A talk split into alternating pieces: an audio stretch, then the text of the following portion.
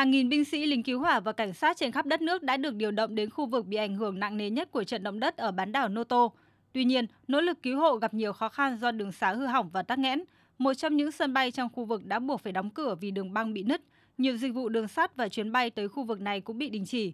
Phát biểu tại cuộc họp khẩn cấp diễn ra sáng nay, Thủ tướng Kishida Fumio yêu cầu lực lượng cứu hộ tập trung vào việc tìm kiếm và cứu hộ những người bị ảnh hưởng bởi động đất, gọi đây là cuộc chạy đua với thời gian.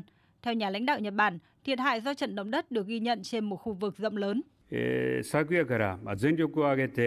Lực lượng cứu hộ đã gặp rất nhiều khó khăn để tiếp cận mũi phía bắc của bán đảo Noto do đường xá bị hư hỏng và các cuộc khảo sát bằng trực thăng đã phát hiện ra nhiều vụ cháy cũng như thiệt hại trên diện rộng đối với các tòa nhà và cơ sở hạ tầng.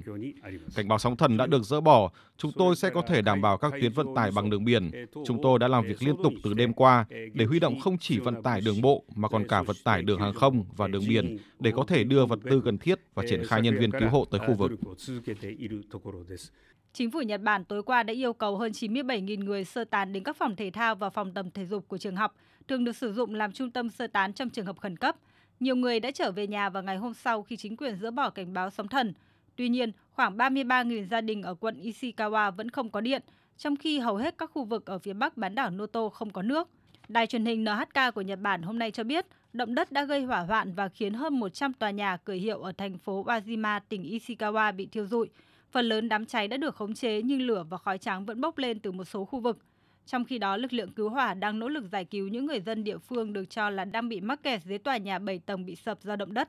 Trong bối cảnh những lo ngại đối với an toàn của các nhà máy điện hạt nhân tại khu vực, tránh văn phòng nội các Nhật Bản Yoshimasa Hiaishi cho biết – Hiện không có bất thường nào được ghi nhận tại nhà máy điện hạt nhân Shika gần tâm chấn của trận động đất cũng như các nhà máy điện hạt nhân tại khu vực.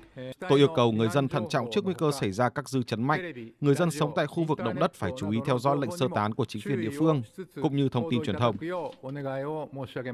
Hơn 90 dư chấn đã được ghi nhận kể từ khi trận động đất đầu tiên xảy ra vào giữa buổi chiều ngày hôm qua.